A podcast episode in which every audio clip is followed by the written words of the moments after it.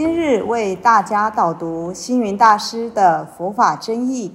本套书有三册：第一册佛法义理，第二册佛学思想，第三册佛教常识、佛门形式，总共三百多个主题。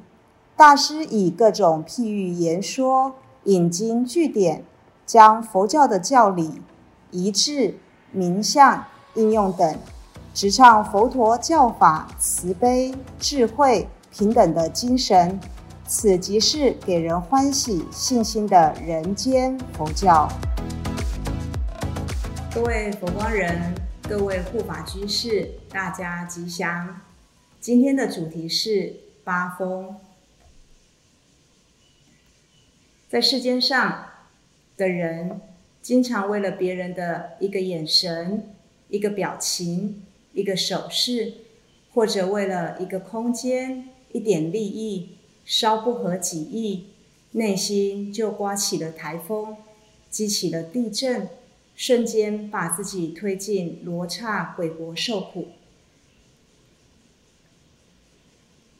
例如，多少人在股票的涨跌之间团团转，多少人在官职的升降当中痛苦不已。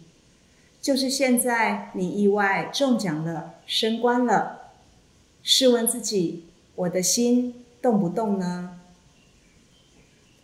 过去所谓八风吹不动，到了现代，恐怕已经不止八风而已，而是海风、山风、口风、泉风、空穴来风、平地起风波。人间能吹得动我们烦恼的风，真是太多了。禅宗有一门公案非常有趣，大家也耳熟能详。宋朝苏东坡在江北瓜州地方任职时，与江南的金山寺只有一江之隔，他常常和金山寺住持。佛印禅师谈禅论道。有一天，苏东坡自觉修持有德，就撰写了一首诗，派遣书童过江，送给佛印禅师印证。这首诗是这样说的：“起手天中天，毫光照大千，八风吹不动，端坐紫金莲。”意思是说，我顶礼伟大的佛陀，蒙受佛光的普照。现在我的心已不再受外在的八风所牵动了，好比佛陀端坐在莲花座上一样。佛仪禅师看完以后，一语不发，只批了两个字：“放屁”，就叫书童带回去了。苏东坡一看。气得七孔生烟，连忙叫书童备船，立马要到金山寺去找佛印禅师理论。船到了金山寺时，看到佛印禅师站在岸边，笑着迎接他。苏东坡气得送上前去理论。他说：“禅师啊，我的诗句哪里不对？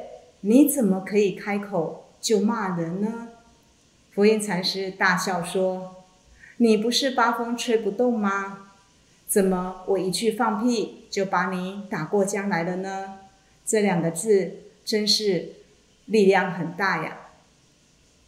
那所谓的八风，指在我们的生活上遇到的嗔、积、毁、欲、利、衰、苦、乐等八种境界。”能影响我们的情绪，所以称之为风。我们来解释一下何谓八风。称即是称道，因为推重其人，凡于众中必称道其善。譬如说，我们被人家称赞，我们都非常的开心，几乎要上天堂了。讥呢，就是讥匪，因恶其人。就是讨厌这一个人，本无其事，妄为实有，对众明说，也就是在当众当中呢，就虚妄的念说这件事是有的。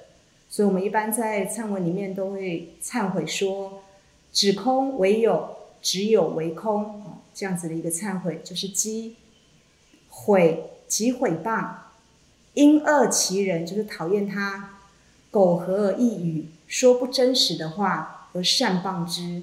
所以，机会大部分我们会一起讲。那欲呢，即是赞誉，因为喜欢这个人，虽不对面。亦必以善言赞誉，就是名誉名声呢，就可以怎么样远播。那通常呢，称跟誉，我们一般人都很喜欢，但讥跟毁，我们都不太爱。利衰苦乐，利呢基本上叫利益，凡是有益于我的，都称之为利；衰呢即衰灭，凡有减损于我，就称之为衰。苦即逼迫，遇到恶缘恶境，身心受其逼迫，它有那个逼迫性，所以会觉得哎呀好苦啊！天气热也好，或者是遇到不好的人事也好，那种苦的逼迫性，你会觉得你的身心都受到影响。乐呢，即欢悦之意，也就是遇到好缘好境，身心皆得欢悦。所以不论是称机毁誉。利衰苦乐，在我们日常生活当中是常常可以遇到的。苏东坡认为自己的心早已不受外在的八风所牵动，想不到还是忍不住一句“放屁”两个字的考验，可见不是本心，活在妄想狂风的飘摇中，身心何能解脱，何能自在呢？人生在世啊，难免有好有坏，有悔有欲，所以我提出一半一半的人生哲学：有一半光明的白天，必然也有一半黑夜的存在；有百花开放温煦的春天，也有酷寒严冬的来临。有一天，寒山问拾得说。如果有人谤我、欺我、辱我、笑我、亲我、见我、恶我、骗我，我该怎么办呢？实德回答他说：“那么你只有几个方法可以来面对这件事情。”他说：“你就忍他、让他、由他、避他、耐他、敬他。”不要理他，过几年你且看他如何。忍他耐他是培养心量，避他由他是减去纷争的妙方，而敬他不理他，则是尊敬你的对手，让自己更茁壮、更强大。就像打篮球，在球场上若没有敌手，球赛。也无法举行的，所以大师在文后鼓励大家：人生活在这个世间上，必定要面对荣辱得失的考验。得意的时感到荣耀，但是失意时也不要患得患失、自我否定，就觉得人生没有意义了。要知道，因为世间无常，荣辱得失。只是一时的，对于荣辱太过计较，就会受到荣辱所牵制；对于得失太过计较，就会被得失所桎梏。因此，我们要学习“风来疏竹，风过而竹不留声；雁渡寒潭，雁去而潭不留影。”当读见恶语伤害不了我们时，毁誉荣辱动摇不了我们时，就是八风吹不动的自在逍遥人了。感谢大家的聆听，如有疑问，请在影片下方留言。祝福大家六十吉祥，深入经藏，智慧如海。